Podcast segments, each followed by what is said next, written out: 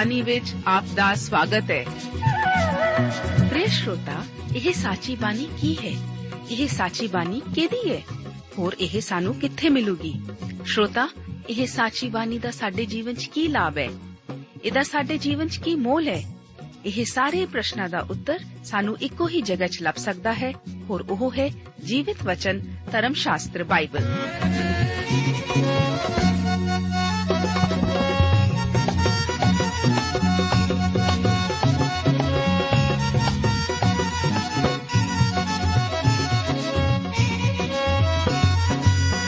ਧਰਮ ਸ਼ਾਸਤਰ ਬਾਈਬਲ। ਉਹੀ ਜੀਵਿਤ ਵਚਨ ਦਾ ਅਸੀਂ ਇਸ ਕਾਰਜਕ੍ਰਮ ਵਿੱਚ ਅਧਿਐਨ ਕਰਾਂਗੇ।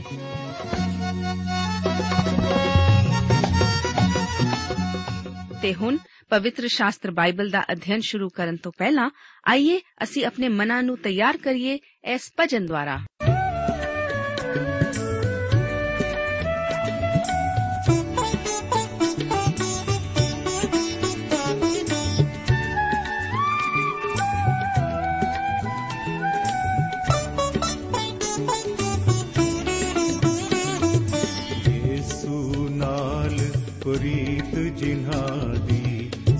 ਪਾਪੀ ਤਰ ਜਾਵਣਗੇ ਯੇਸੂ ਨਾਲ ਪ੍ਰੀਤ ਜਿਨ੍ਹਾਂ ਦੀ ਸੋ ਪਾਪੀ ਤਰ ਜਾਵਣਗੇ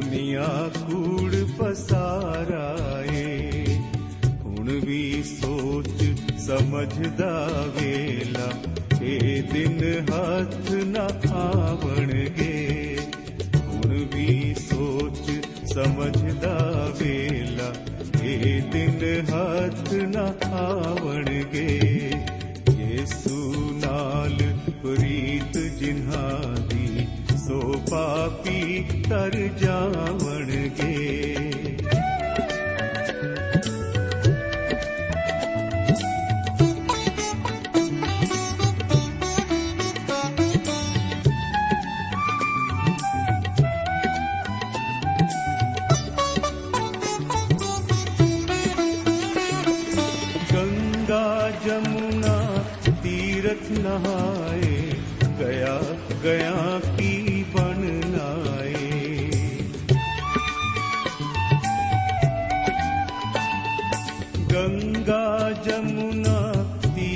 नहाए गया गया की बननाए यसु नाम जपण बिन प्यारे नरक अगण विच पावण गे यसु नाम जपण बिन प्यारे नरक अगन विच पावण गे यसु नाल प्रीत जिन्हार ਸੋ ਪਾਪੀ ਤਰ ਜਾਵਣਗੇ।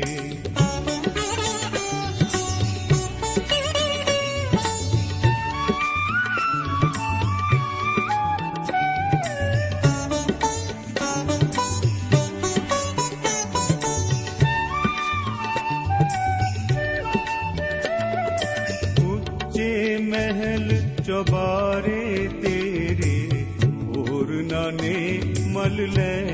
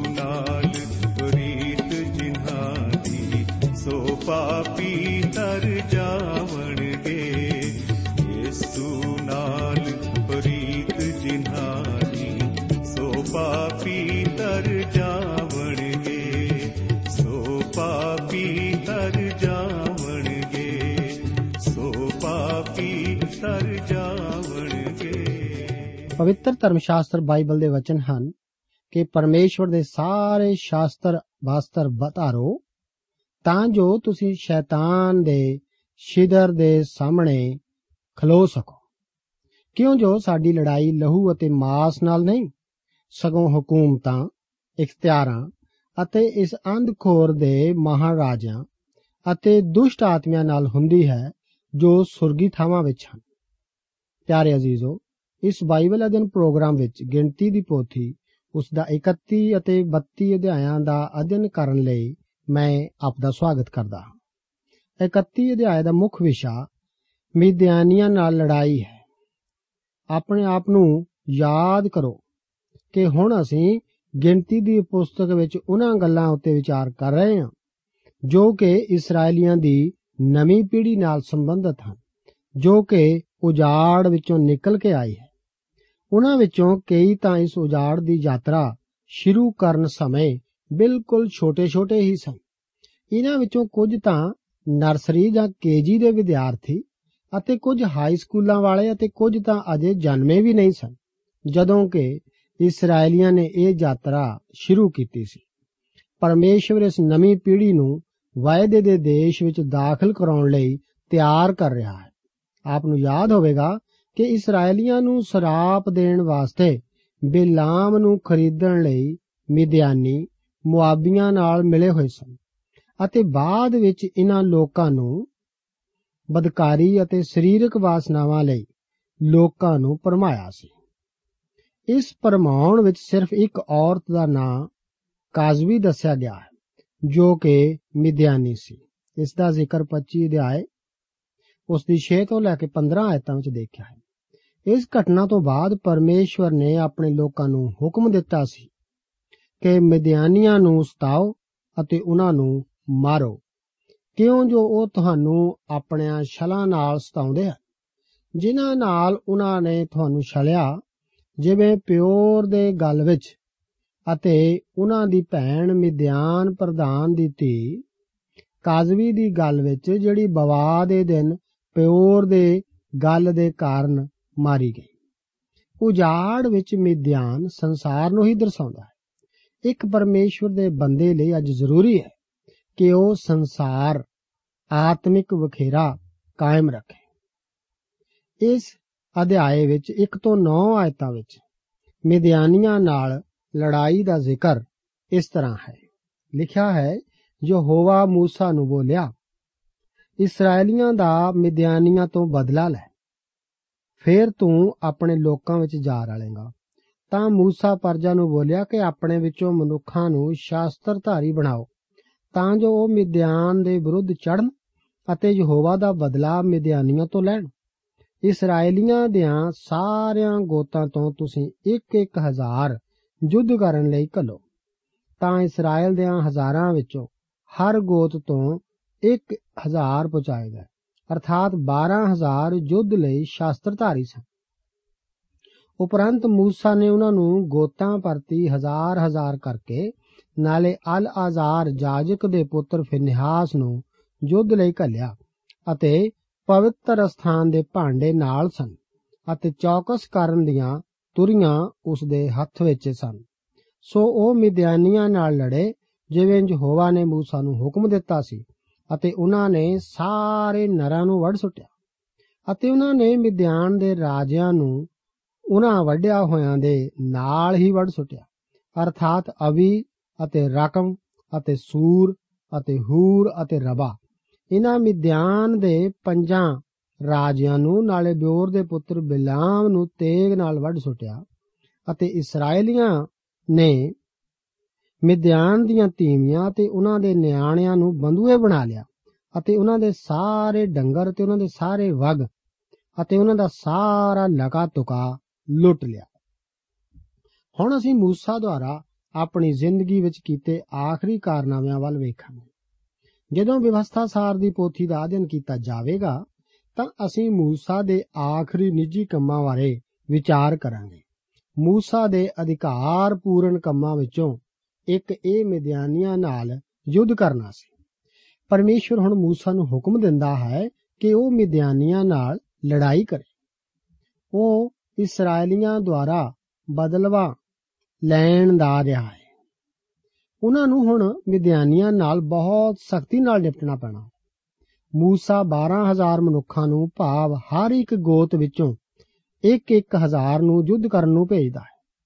ਇਸ ਯੁੱਧ ਵਿੱਚ ਪਵਿੱਤਰ ਸਮਾਨ ਜੋ ਕਿ ਤੰਬੂ ਵਿਚਲਾ ਸਾਜ ਸਮਾਨ ਸੀ, ਉਹ ਵੀ ਨਾਲ ਹੀ ਜਾਣਾ ਸੀ, ਜੋ ਕਿ ਇਹ ਦਰਸਾਉਂਦਾ ਸੀ ਕਿ ਇਹ ਇੱਕ ਆਤਮਿਕ ਯੁੱਧ ਹੈ। ਮਿਦਿਆਨ ਦੇ ਰਾਜੇ ਵੱਡੇ ਗਏ ਸਨ ਅਤੇ ਅਸੀਂ ਇੱਥੇ ਬਿਲਾਮ ਨਬੀ ਦੀ ਮੌਤ ਦਾ ਜ਼ਿਕਰ ਵੀ ਪੜ੍ਹਦੇ ਹਾਂ। ਪਰਮੇਸ਼ਵਰ ਇਸرائیਲੀਆਂ ਨੂੰ ਮਿਦਿਆਨੀਆਂ ਉਤੇ ਫਤਿਹ ਬਖਸ਼ਦਾ ਹੈ। ਇੱਥੇ ਅਸੀਂ ਵਾਅਦੇ ਦੇ ਦੇਸ਼ ਵਿੱਚ ਦਾਖਲ ਹੋਣ ਤੋਂ ਪਹਿਲਾਂ ਗੈਰ ਕੌਮਾਂ ਦੇ ਨਿਆਂ ਬਾਰੇ ਦੇਖਦੇ ਹਾਂ। ਉਹ ਉਸੇ ਦਾ ਇੱਕ ਦ੍ਰਿਸ਼ ਹੈ, ਜੋ ਕਿ ਮਸੀਹ ਦੇ ਪਰਤਣ ਤੋਂ ਪਹਿਲਾਂ ਇਸ ਯੁੱਗ ਦਾ ਅੰਤ ਕਰੇਗਾ। ਕਿਉਂਕਿ ਮਸੀਹ ਦੇ ਰਾਜ ਦੇ 1000 ਸਾਲ ਦੇ ਰਾਜ ਦੇ ਸਮੇਂ ਤੋਂ ਪਹਿਲਾਂ ਇਸਰਾਇਲ, ਜੋ ਅੱਜ ਮਹਾਨ ਸਮੱਸਿਆਵਾਂ ਨਾਲ ਜੂਝ ਰਿਹਾ ਹੈ, ਉਹ ਇਸ ਦੇਸ਼ ਵਿੱਚ ਬਸਾਇਆ ਜਾਵੇਗਾ ਅਤੇ ਉਹਨਾਂ ਨੂੰ ਸ਼ਾਂਤੀ ਪ੍ਰਾਪਤ ਹੋਵੇਗੀ। ਪਰ ਹੁਣ ਉੱਥੇ ਇੱਕ ਸਮੱਸਿਆ ਹੈ। ਪਰਮੇਸ਼ਵਰ ਨੇ ਇਸرائیਲੀਆਂ ਨੂੰ ਇੱਕ ਮਹਾਨ ਜਿੱਤ ਬਖਸ਼ੀ ਸੀ। 49 ਆਇਤ ਦੇ ਵਚਨ ਹਨ ਕਿ ਉਹਨਾਂ ਨੇ موسی ਨੂੰ ਆਖਿਆ, ਤੁਹਾਡੇ ਦਾਸਾਂ ਨੇ ਯੁੱਧ ਕਰਨ ਵਾਲਿਆਂ ਦਾ ਲੇਖਾ ਕੀਤਾ, ਜਿਹੜੇ ਸਾਡੇ ਹੱਥਾਂ ਵਿੱਚ ਸਨ ਅਤੇ ਸਾਡੇ ਵਿੱਚੋਂ ਇੱਕ ਮਨੁੱਖ ਵੀ ਨਹੀਂ ਸੀ ਘਟਿਆ। ਅੱਗੇ 14 ਆਇਤ ਤੋਂ ਲੈ ਕੇ 16 ਆਇਤਾਂ ਦੇ ਵਚਨ ਇਸ ਪ੍ਰਕਾਰ ਹਨ। ਪਰ ਮੂਸਾ ਦਲ ਦੇ ਸੈਨਾਪਤੀਆਂ ਨਾਲ, ਅਰਥਾਤ ਹਜ਼ਾਰਾਂ ਦੇ ਸਰਦਾਰਾਂ ਨਾਲ ਅਤੇ ਸੈਂਕੜਿਆਂ ਦੇ ਸਰਦਾਰਾਂ ਨਾਲ ਜਿਹੜੇ ਯੁੱਧ ਕਰਨ ਗਏ, ਕ੍ਰੋਧਵਾਨ ਹੋਇਆ। ਅਤੇ ਮੂਸਾ ਨੇ ਉਹਨਾਂ ਨੂੰ ਆਖਿਆ, ਕੀ ਤੁਸੀਂ ਸਾਰੀਆਂ ਨਾਰੀਆਂ ਨੂੰ ਜੀਉਂਦਿਆਂ ਰੱਖਿਆ ਹੈ? ਵੇਖੋ, ਇਹ ਉਹ ਹਨ ਜਿਨ੍ਹਾਂ ਨੇ ਇਸرائیਲੀਆਂ ਨੂੰ ਬਿਲਾਮ ਦੀ ਸਲਾਹ ਨਾਲ ਪਿਓਰ ਦੀ ਗੱਲ ਵਿੱਚ ਯਹੋਵਾ ਦੇ ਵਿਰੁੱਧ ਅਪਰਾਧੀ ਬਣਾਇਆ। ਤਾਂ ਬਵਾਜ ਹੋਵਾ ਦੀ ਮੰਡਲੀ ਵਿੱਚ ਪਈ। ਇਸرائیਲੀਆਂ ਵਿੱਚ ਇੱਕ ਬਹੁਤ ਵੱਡੀ ਸਮੱਸਿਆ ਸੀ। ਪਰਮੇਸ਼ਵਰ ਇੱਕ ਰਾਤ ਵਿੱਚ ਉਹਨਾਂ ਨੂੰ ਮਿਸਰ ਤੋਂ ਕੱਢ ਲਿਆ ਸੀ। ਪਰ ਇਹਨਾਂ ਵਿੱਚੋਂ ਮਿਸਰ ਨੂੰ ਬਾਹਰ ਕੱਢਣ ਲਈ ਪਰਮੇਸ਼ਵਰ ਨੂੰ 40 ਸਾਲ ਲੱਗੇ ਸਨ। ਅਤੇ ਹੁਣ ਵੀ ਜਦੋਂ ਬਿਲਾਮ ਦੁਆਰਾ ਮਿਦਿਆਨੀਆਂ ਨੂੰ ਸਲਾਹ ਦਿੱਤੇ ਜਾਣ ਨਾਲ ਬਦਕਾਰੀ ਕਰਨ ਵਿੱਚ ਫਸਾਏ ਗਏ ਹਨ, ਉਹ ਮਿਦਿਆਨੀ ਔਰਤਾਂ ਨੂੰ ਆਪਣੇ ਡੇਰੇ ਵਿੱਚ ਲਿਆਉਂਦੇ ਹਨ। ਸੰਸਾਰਿਕਤਾ ਨਾਲ ਇਹੋ ਹੀ ਸਮੱਸਿਆ ਹੈ। ਸਾਡੇ ਵਾਸਤੇ ਸੰਸਾਰ ਵਿੱਚ ਹੋਣਾ ਗਲਤ ਨਹੀਂ ਹੈ। ਇਹ ਤਾਂ ਉਹ ਜਗ੍ਹਾ ਹੈ ਜਿੱਥੇ ਪਰਮੇਸ਼ਵਰ ਨੇ ਸਾਨੂੰ ਰੱਖਿਆ ਹੋਇਆ। ਸਵਾਲ ਤਾਂ ਇਹ ਹੈ ਕਿ ਸੰਸਾਰ ਸਾਡੇ ਵਿੱਚ, ਸਾਡੇ ਦਿਲਾਂ ਵਿੱਚ ਜਾਂ ਜ਼ਿੰਦਗੀਆਂ ਵਿੱਚ ਵੀ ਵਸ ਰਿਹਾ ਹੈ। ਇਸ ਅਧਿਆਏ ਦਾ ਮਹੱਤਵਪੂਰਨ ਸਬਕ ਇਹ ਹੈ ਕਿ ਸਾਨੂੰ ਸੰਸਾਰ ਤੋਂ ਇੱਕ ਆਤਮਿਕ ਵਿਖਰੇਵਾ ਰੱਖਣ ਲਈ ਆਖਦਾ ਹੈ। ਆਪ ਕਿੱਥੇ ਚੱਲ ਰਹੇ ਹੋ? ਕੀ ਆਪ ਚਾਨਣ ਵਿੱਚ ਚੱਲਦੇ ਹੋ? ਕੀ ਆਪ ਪਰਮੇਸ਼ਵਰ ਦੇ ਵਚਨ ਵਿੱਚ ਹੋ? ਕੀ ਆਪ ਮਸੀਹ ਦੀ ਸੰਗਤੀ ਵਿੱਚ ਹੋ? ਇੱਕ ਪਰਮੇਸ਼ਵਰ ਦੇ ਬੰਦੇ ਲਈ ਇਸੇ ਦੀ ਹੀ ਅਹਿਮੀਅਤ ਹੈ ਹੁਣ ਅੱਗੇ ਅਸੀਂ 32 ਅਧਿਆਏ ਵਿੱਚ ਦਾਖਲ ਹੁੰਦੇ ਹਾਂ। ਇਸ ਅਧਿਆਏ ਦਾ ਮੁੱਖ ਵਿਸ਼ਾ ਰੂਬੇਨ ਅਤੇ ਗਾਦ ਦੁਆਰਾ ਜਰਦਨ ਦੇ ਗਲਤ ਪਾਸੇ ਜ਼ਮੀਨ ਬਾਰੇ ਪੁੱਛਣ ਨਾਲ ਸੰਬੰਧਿਤ ਹੈ। ਇਹ ਅਧਿਆਏ ਸਾਨੂੰ ਦੁਚਿੱਤੇ ਗੋਤਾਂ ਬਾਰੇ ਦੱਸਦਾ ਹੈ। ਰੂਬੇਨ, ਗਾਦ ਅਤੇ ਮਨਸ਼ੇ ਦਾ ਅੱਧਾ ਗੋਤ ਜਰਦਨ ਨਦੀ ਦੇ ਗਲਤ ਪਾਸੇ ਜ਼ਮੀਨ ਲੈਣ ਲਈ ਪੁੱਛਦਾ ਹੈ। ਇਹ ਘਟਨਾ ਵੀ ਸਾਡੇ ਲਈ ਇੱਕ ਮਹਾਨ ਆਤਮਿਕ ਸਿੱਖਿਆ ਹੈ। ਕਿਉਂਕਿ ਅਸੀਂ ਜਰਦਨ ਨਦੀ ਨੂੰ ਮਸੀਹ ਦੀ ਮੌਤ ਅਤੇ ਦੁਬਾਰਾ ਜੀ ਉੱਠਣ ਦਾ ਪ੍ਰਤੀਕ ਸਮਝਦੇ ਹਾਂ। 32 ਅਧਿਆਏ ਉਸ ਦੀ 1 ਆਇਤ ਤੋਂ ਲੈ ਕੇ 5 ਆਇਤ ਦੇ ਵਚਨ ਇਸ ਪ੍ਰਕਾਰ ਹਨ। ਰੂਬੇਨੀਆਂ ਅਤੇ ਗਾਦੀਆਂ ਕੋਲ ਬਹੁਤ ਵੱਡੇ ਵੱਡੇ ਬਾਗ ਸਨ ਅਤੇ ਜਾਂ ਉਹਨਾਂ ਨੇ ਜਾਜ਼ੇਰ ਦੇ ਦੇਸ਼ ਨੂੰ ਅਤੇ ਗਿਲਿਆਦ ਦੇ ਦੇਸ਼ ਨੂੰ ਡਿਠਾ ਤਾਂ ਵੇਖੋ, ਉਹ ਥਾਂ ਵਗਾਂ ਵਾਲਾ ਥਾਂ ਸੀ। ਉਪਰੰਤ ਗਾਦੀਆਂ ਅਤੇ ਰੋਬੇਨੀਆਂ ਨੇ ਮੂਸਾ ਅਤੇ ਅਲਾਜ਼ਾਰ ਜਾਜਕ ਅਤੇ ਮੰਡਲੀ ਦੇ ਪ੍ਰਧਾਨਾਂ ਕੋਲ ਜਾ ਕੇ ਆਖਿਆ ਅਟਾਰੋਤ ਦੀਬੋਨ ਜਾਜ਼ੇਰ ਨਿਮਰਾ ਹਸ਼ਬੋਨ ਅਲਾਲੇ ਸਬਾਮ ਨਬੋ ਅਤੇ ਬੋਨ ਅਰਥਾਤ ਜਿਸ ਧਰਤੀ ਨੂੰ ਯਹੋਵਾ ਨੇ ਇਸਰਾਇਲ ਦੀ ਮੰਡਲੀ ਅੱਗੇ ਮਾਰਿਆ ਹੈ, ਇਹ ਧਰਤੀ ਵਗਾਂ ਵਾਲੀ ਧਰਤੀ ਹੈ ਅਤੇ ਤੁਹਾਡੇ ਦਾਸਾਂ ਕੋਲ ਵਗ ਹਨ। ਨਾਲੇ ਉਹਨਾਂ ਨੇ ਆਖਿਆ, ਜੇ ਤੁਹਾਡੀ ਕਿਰਪਾ ਦੀ ਨਿਗਾਹ ਸਾਡੇ ਉੱਤੇ ਹੋਵੇ, ਤਾਂ ਇਹ ਧਰਤੀ ਤੁਹਾਡੇ ਦਾਸਾਂ ਨੂੰ ਮਿਲਖ ਲਈ ਦਿੱਤੀ ਜਾਵੇ। ਸਾਨੂੰ ਜਰਦਨੋਂ ਪਾਰ ਨਾ ਲੰਘਾਇਓ।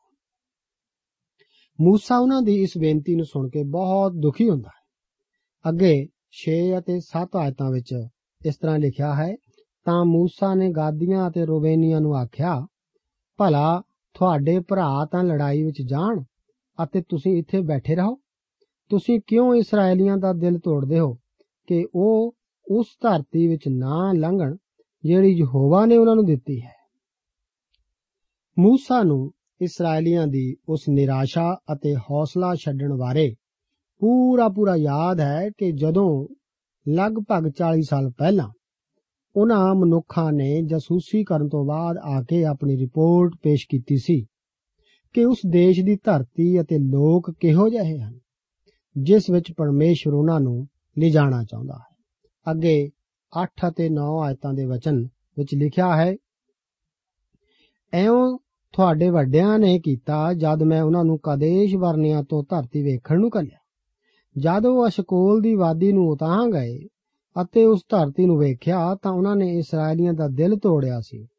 ਸੋ ਉਹ ਉਸ ਧਰਤੀ ਵਿੱਚ ਨਾ ਗਏ ਜਿਹੜੀ ਯਹੋਵਾ ਨੇ ਉਹਨਾਂ ਨੂੰ ਦਿੱਤੀ ਸੀ। ਆਪ ਨੂੰ ਯਾਦ ਰੱਖਣਾ ਕਿ موسی ਹੁਣ ਇੱਥੇ ਨਵੀਂ ਪੀੜ੍ਹੀ ਦੇ ਲੋਕਾਂ ਨਾਲ ਗੱਲ ਕਰ ਰਿਹਾ ਹੈ। ਜਦੋਂ ਇਹ ਸਭ ਕੁਝ ਵਾਪਰਿਆ ਸੀ ਤਦ ਇਹ ਇਸ ਨਵੀਂ ਪੀੜ੍ਹੀ ਦੇ ਲੋਕ ਬਹੁਤ ਛੋਟੇ ਸਨ ਇਸ ਕਰਕੇ ਉਹਨਾਂ ਨੂੰ ਇਸ ਸਭ ਬਾਰੇ ਹੁਣ ਕੁਝ ਵੀ ਯਾਦ ਨਹੀਂ ਹੈ ਅਤੇ موسی ਇਸ ਸਭ ਨੂੰ ਹੁਣ ਉਹਨਾਂ ਲਈ ਦੁਬਾਰਾ ਫਿਰ ਦੁਹਰਾ ਰਿਹਾ ਹੈ ਅੱਗੇ 32 ਅਧਿਆਏ ਉਸ ਦੀਆਂ 10 ਤੋਂ ਲੈ ਕੇ 13 ਆਇਤਾਂ ਵਿੱਚ ਪਰਮੇਸ਼ਰ ਦਾ ਵਚਨ ਇਸ ਤਰ੍ਹਾਂ ਆਖਦਾ ਹੈ ਲਿਖਿਆ ਹੈ ਤਾਂ ਉਸ ਦਿਨ ਯਹੋਵਾ ਦਾ ਕ੍ਰੋਧ ਭੜਕ ਉੱਠਿਆ ਅਤੇ ਉਸਨੇ ਸੌਂ ਖਾ ਕੇ ਆਖਿਆ ਕਿ ਇਹ ਮਨੁੱਖ ਜਿਹੜੇ ਮਿਸਰੋਂ ਆਏ ਹਨ 20 ਵਰਿਆਂ ਦੇ ਅਤੇ ਉਸ ਤੋਂ ਉੱਪਰ ਦੇ ਉਸ ਧਰਤੀ ਨੂੰ ਉੱਕਾ ਹੀ ਨਾ ਵੇਖਣਗੇ, ਜਿਹਦੀ ਮੈਂ ਅਬਰਾਹਮ, ਇਸਹਾਕ ਔਰ ਯਕੂਬ ਨਾਲ ਸੌਂ ਖਾਦੀ ਸੀ। ਕਿਉਂ ਜੋ ਮੇਰੇ ਪਿੱਛੇ ਪਿੱਛੇ ਨਾ ਚੱਲੇ? ਜਫੁੰਨਾ ਕਨੀਜ਼ੀ ਦੇ ਪੁੱਤਰ ਕਾਲੇਵ ਅਤੇ ਨੂਨ ਦੇ ਪੁੱਤਰ ਯਹੋਸ਼ੂਆ ਤੋਂ ਛੁੱਟ। ਕਿਉਂ ਜੋ ਉਹ ਯਹੋਵਾ ਦੇ ਪਿੱਛੇ ਪਿੱਛੇ ਚੱਲੇ ਸਨ, ਤਾਂ ਯਹੋਵਾ ਦਾ ਕ੍ਰੋਧ ਇਸਰਾਇਲ ਉਤੇ ਭੜਕ ਉੱਠਿਆ। ਅਤੇ ਉਸ ਉਹਨਾਂ ਨੂੰ 40 ਵਰਿਆਂ ਤੀਕ ਉਜਾੜ ਵਿੱਚ ਪੁਆਇਆ, ਜਦ ਤੱਕ ਸਾਰੀ ਪੀੜ੍ਹੀ ਜਿਨੇ ਇਹ ਬੁਰੀਾਈ ਯਹੋਵਾ ਦੀਆਂ ਅੱਖਾਂ ਵਿੱਚ ਕੀਤੀ ਸੀ, ਗਲ ਸੜ ਨਾ ਗਈ। ਹੁਣ ਵੇਖੋ, ਤੁਸੀਂ ਆਪਣੇ ਵੱਡਿਆਂ ਦੇ ਥਾਂ ਉੱਠੇ ਹੋ। ਹਾਂ, ਤੁਸੀਂ ਪਾਪੀ ਮਨੁੱਖਾਂ ਦੇ ਜਣੇ ਹੋਏ ਹੋ। ਤੁਸੀਂ ਯਹੋਵਾ ਦੇ ਡਾਢੇ ਕ੍ਰੋਧ ਨੂੰ ਇਸਰਾਇਲ ਉਤੇ ਬਹੁਤ ਵਧਾਓਗੇ। ਜੇ ਤੁਸੀਂ ਉਸ ਦੇ ਪਿੱਛੇ ਚੱਲਣ ਤੋਂ ਹਟ ਜਾਓ, ਤਾਂ ਉਹ ਫੇਰ ਦੁਬਾਰਾ ਇਹਨਾਂ ਨੂੰ ਉਜਾੜ ਵਿੱਚ ਛੱਡ ਦੇਵੇਗਾ। ਸੋ ਤੁਸੀਂ ਇਸ ਸਾਰੀ ਪਰਜਾ ਦਾ ਨਾਸ ਕਰ ਦਿਓਗੇ। ਮੂਸਾ ਨੂੰ ਡਰ ਹੈ ਕਿ ਇਸ ਨਵੀਂ ਪੀੜ੍ਹੀ ਦੇ ਲੋਕ ਵੀ ਆਪਣੇ ਵਡੇਰਿਆਂ ਦੀ ਤਰ੍ਹਾਂ ਉਹਨਾਂ ਦੇ ਪਾਪਾਂ ਵਿੱਚ ਹੀ ਨਾ ਪੈ ਜਾਣ, ਜਿਸ ਕਰਕੇ ਉਹ ਵੀ ਆਪਣੇ ਵਡੇਰਿਆਂ ਦੀ ਤਰ੍ਹਾਂ ਉਸ ਨਿਸ਼ਾਨੇ ਨੂੰ ਪ੍ਰਾਪਤ ਕਰਨ ਵਿੱਚ ਅਸਫਲ ਹੋ ਜਾਣ, ਜਿਸ ਵਿੱਚ ਉਹ ਸਫਲ ਰਹੇ ਸਨ।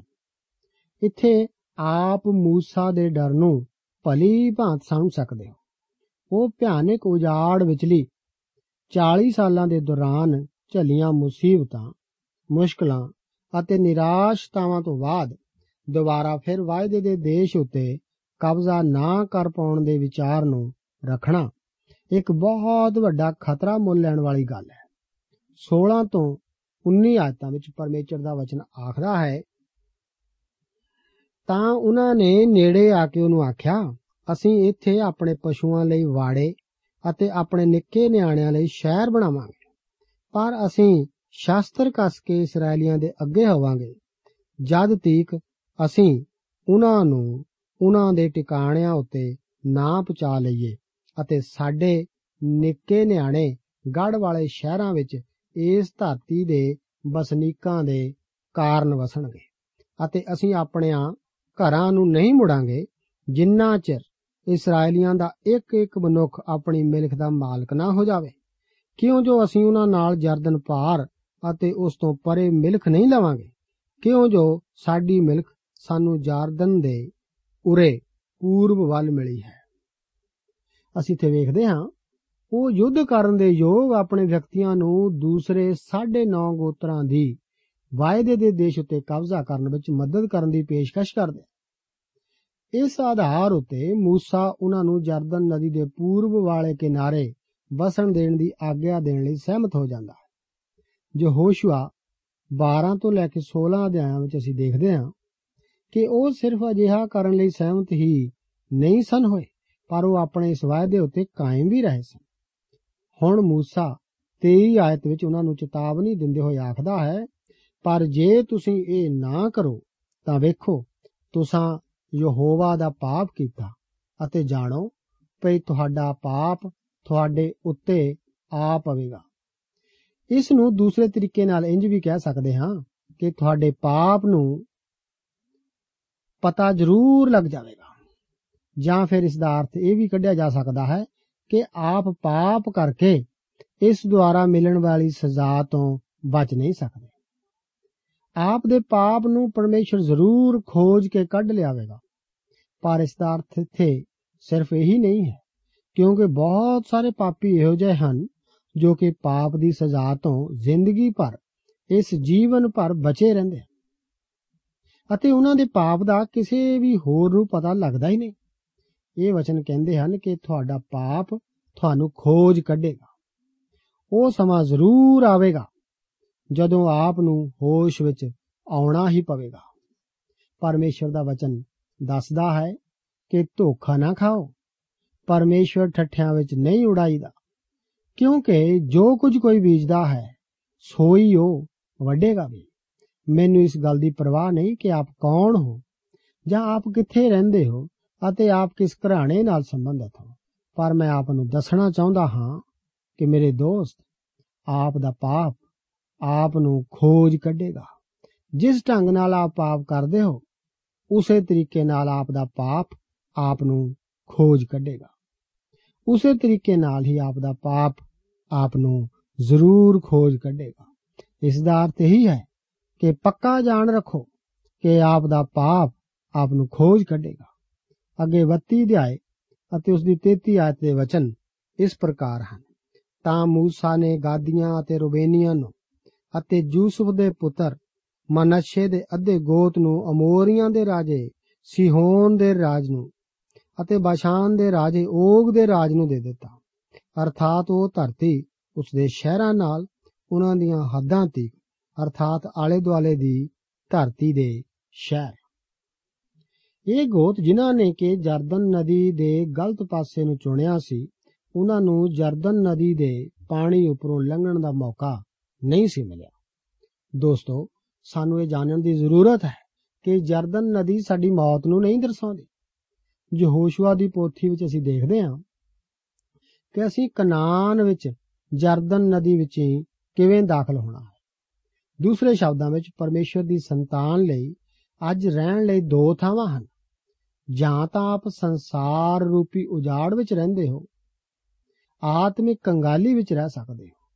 ਜਾਂ ਫਿਰ ਆਪ ਕਨਾਨ ਰੂਪੀ ਆਤਮਿਕ ਵਰਕਤਾਂ ਦੇ ਦੇਸ਼ ਵਿੱਚ ਰਹਿ ਸਕਦੇ ਹੁਣ ਸਵਾਲ ਤਾਂ ਇਹ ਪੈਦਾ ਹੁੰਦਾ ਹੈ ਕਿ ਜਰਦਨ ਨਦੀ ਤੋਂ ਪਾਰ ਹੋ ਕੇ ਆਤਮਿਕ ਵਰਕਤਾਂ ਦੇ ਸਥਾਨ ਵਿੱਚ ਕਿਵੇਂ ਦਾਖਲ ਹੋਣਾ ਹੈ? ਇਸرائیਲੀਆਂ ਦੇ ਜਰਦਨ ਨਦੀ ਦੇ ਉੱਪਰੋਂ ਲੰਘਣ ਵਿੱਚ ਅਸੀਂ ਦੋ ਮਹਾਨ ਸਬਕ ਸਿੱਖਦੇ ਹਾਂ। ਜੋ ਪੱਥਰ ਜਰਦਨ ਨਦੀ ਵਿੱਚ ਰੱਖੇ ਗਏ ਸਨ, ਉਹ ਮਸੀਹ ਦੀ ਮੌਤ ਦਾ ਜ਼ਿਕਰ ਕਰਦੇ ਹਨ। ਜੋ ਪੱਥਰ ਜਰਦਨ ਨਦੀ ਦੇ ਵਿੱਚੋਂ ਕੱਢੇ ਗਏ ਸਨ, ਉਹ ਮਸੀਹ ਦੇ ਦੁਬਾਰਾ ਜ਼ਿੰਦਾ ਹੋਣ ਦਾ ਜ਼ਿਕਰ ਕਰਦੇ ਹਨ। ਆਪ ਅਤੇ ਮੇਰੇ ਵਾਸਤੇ ਆਤਮਿਕ ਬਰਕਤਾਂ ਮਸੀਹ ਦੀ ਮੌਤ ਦੇ ਅਤੇ ਉਸ ਦੇ ਦੁਬਾਰਾ ਜ਼ਿੰਦਾ ਹੋਣ ਦੁਆਰਾ ਹੀ ਪ੍ਰਾਪਤ ਹੁੰਦੀਆਂ ਹਨ। ਅੱਜ ਸਾਨੂੰ ਇਹ ਜਾਣਨ ਦੀ ਜ਼ਰੂਰਤ ਹੈ ਕਿ ਮਸੀਹ ਨਾਲ ਹੀ ਦਫਨਾਏ ਅਤੇ ਉਸੇ ਨਾਲ ਜ਼ਿੰਦਾ ਵੀ ਕੀਤੇ ਗਏ ਅਸੀਂ ਉਸ ਨਾਲ ਜੁੜ ਗਏ ਹਾਂ। ਢਾਈ ਗੋਤ ਜਰਦਨ ਤੋਂ ਪਾਰ ਨਹੀਂ ਸਨ ਲੰਘੇ। ਕੀ ਇਸ ਦੁਆਰਾ ਉਹਨਾਂ ਨੂੰ ਬਰਕਤ ਮਿਲੀ? ਮਰਕਸ ਦੀ ਇੰਜੀਲ ਨਵੇਂ ਨੇਮ ਵਿੱਚ ਉਸ ਦਾ 5 ਅਧਿਆਏ, ਉਸ ਦੀ ਪਹਿਲੀ ਆਇਤ ਵਿੱਚ ਇਹ ਵਚਨ ਹਨ ਕਿ ਉਹ ਝੀਲ ਦੇ ਪਾਰ ਗਿਰਸੇਨੀਆਂ ਦੇ ਦੇਸ਼ ਵਿੱਚ ਪਹੁੰਚੇ। ਇਹ ਗਿਰਸੇਨੀ ਕੌਣ ਸਨ? ਇਹ ਗਾਦ ਦੇ ਗੋਤ ਦੇ ਹੀ ਲੋਕ ਸਨ। ਜੋ ਜਰਦਨ ਨਦੀ ਦੇ ਗਲਤ ਪਾਸੇ ਵਸੇ ਸਨ ਅਤੇ ਪ੍ਰਭੂ ਨੇ ਇਹਨਾਂ ਨੂੰ ਸੂਰ ਪਾਲਦੇ ਵੇਖਿਆ ਸੀ। ਇਹਨਾਂ ਨੇ ਪ੍ਰਭੂ ਨੂੰ ਤਾਂ ਚਲੇ ਜਾਣ ਲਈ ਕਿਹਾ ਸੀ, ਕਿਉਂਕਿ ਇਹਨਾਂ ਨੇ ਆਪਣੇ ਸੂਰਾਂ ਨੂੰ ਪ੍ਰਭੂ ਯੀਸ਼ੂ ਮਸੀਹ ਨਾਲੋਂ ਵੱਧ ਪਿਆਰ ਕੀਤਾ। ਇਹਨਾਂ ਨੇ ਹੀ ਪ੍ਰਭੂ ਯੀਸ਼ੂ ਮਸੀਹ ਜੀ ਨੂੰ ਆਪਣੇ ਦੇਸ਼ ਵਿੱਚੋਂ ਚਲੇ ਜਾਣ ਲਈ ਕਿਹਾ ਸੀ। ਜਦੋਂ ਕਿ ਯੀਸ਼ੂ ਜੀ ਨੇ ਇੱਕ ਭੂਤ ਚਿੰਬੜੇ ਮਨੁੱਖ ਨੂੰ ਚੰਗਾ ਕੀਤਾ ਸੀ। ਜੋ ਪਰਮੇਸ਼ਵਰ ਦੇ ਲੋਕ ਜਰਦਨ ਤੋਂ ਪਾਰ ਹੋ ਕੇ ਵਾਅਦੇ ਦੇ ਦੇਸ਼ ਵਿੱਚ ਦਾਖਲ ਹੋਣ ਵਿੱਚ ਅਸਫਲ ਹੋਣ, ਉਹਨਾਂ ਨਾਲ ਅਜਿਹਾ ਹੀ ਹੁੰਦਾ ਹੈ। ਪਰਮੇਸ਼ਵਰ ਆਪਣੇ ਵਚਨ ਵਿੱਚ ਸਾਨੂੰ ਜੈਵੰਤ ਹੋਣ ਦੇ ਲਈ, ਸਾਨੂੰ ਜਿੱਤ ਪਾਉਣ ਦੇ ਲਈ, ਫਤਿਹ ਹੋਣ ਦੇ ਲਈ ਤਿਆਰ ਕਰਦਾ ਹੈ। ਉਹ ਚਾਹੁੰਦਾ ਹੈ ਕਿ ਅਸੀਂ ਇਸ ਸੰਸਾਰ ਉੱਤੇ ਪ੍ਰਭੂ ਯੀਸ਼ੂ ਮਸੀਹ ਆਪਣੇ ਮੁਕਤੀ ਦਵਾਤੇ ਦੇ ਦੁਆਰਾ ਜੈਵੰਤ ਹੋਈਏ, ਉਸ ਉੱਤੇ ਜਿੱਤ ਪਾਈਏ, ਸ਼ੈਤਾਨ ਉੱਤੇ ਜਿੱਤ ਪਾਈਏ, ਅਤੇ ਜਿੱਤ ਵਾਲਾ ਜੀਵਨ ਬਤੀਤ ਕਰੀਏ, ਅਤੇ ਜੋ ਵਰਕਤਾਂ ਇਸرائیਲੀਆਂ ਲਈ ਕਨਾਨ ਵਾਅਦੇ ਦੇ ਦੇਸ਼ ਵਿੱਚ ਸਨ, ਉਹ ਅਸੀਂ ਜੋ ਸਵਰਗ ਵਿੱਚ ਸਾਡੇ ਲਈ ਰੱਖੀਆਂ ਗਈਆਂ ਹਨ, ਉਹਨਾਂ ਨੂੰ ਪ੍ਰਾਪਤ ਕਰੀਏ। ਪ੍ਰਭੂ ਆਪ ਨੂੰ ਇਹਨਾਂ ਵਚਨਾਂ ਨਾਲ ਬਰਕਤ ਦੇ।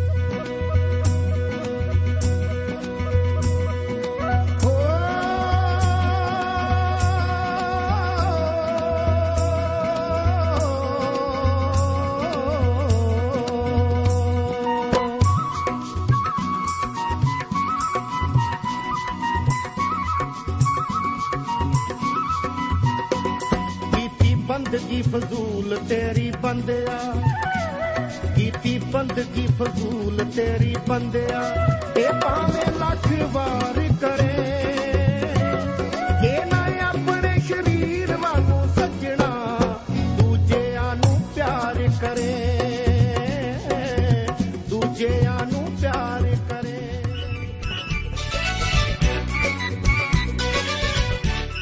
ਦੋਸਤੋ ਸਾਨੂੰ ਉਮੀਦ ਹੈ ਕਿ ਇਹ ਕਾਰਜਕ੍ਰਮ ਤੁਹਾਨੂੰ ਪਸੰਦ ਆਇਆ ਹੋਵੇਗਾ। ਤੇ ਇਹ ਕਾਰਜਕ੍ਰਮ ਸੁਣ ਕੇ ਤੁਹਾਨੂੰ ਬਰਕਤਾਂ ਮਿਲੀਆਂ ਹੋਣਗੀਆਂ। ਜੇ ਤੁਸੀਂ ਇਹ ਕਾਰਜਕ੍ਰਮ ਦੇ ਬਾਰੇ ਕੁਝ ਪੁੱਛਣਾ ਚਾਹੁੰਦੇ ਹੋ, ਤੇ ਸਾਨੂੰ ਇਸ ਪਤੇ ਤੇ ਲਿਖੋ। Program Sachi Bani, post box number 1715 sector 36 Chandigarh 160036 ਪਤਾ ਇੱਕ ਵਾਰ ਫੇਰ ਸੁਣ ਲਓ। Program Sachi Bani post box number 1715 sector 36 Chandigarh 160036 ਸਾਡਾ ਈਮੇਲ ਪਤਾ ਹੈ punjabi ttb at twr.in ਪਤਾ ਇੱਕ ਵਾਰ ਫੇਰ ਸੁਣ ਲਓ punjabi ttb at twr.in ਹੁਣ ਸਾਡੇ ਪ੍ਰੋਗਰਾਮ ਦਾ ਸਮੇਂ ਸਮਾਪਤ ਹੁੰਦਾ ਹੈ। ਉਮੀਦ ਹੈ ਅਗਲੇ ਪ੍ਰੋਗਰਾਮ ਵਿੱਚ ਤੁਹਾਡੇ ਨਾਲ ਫੇਰ ਪੇਂਟ ਹੋਏਗੀ। ਰੱਬ ਤੁਹਾਨੂੰ ਬਰਕਤ ਦੇ।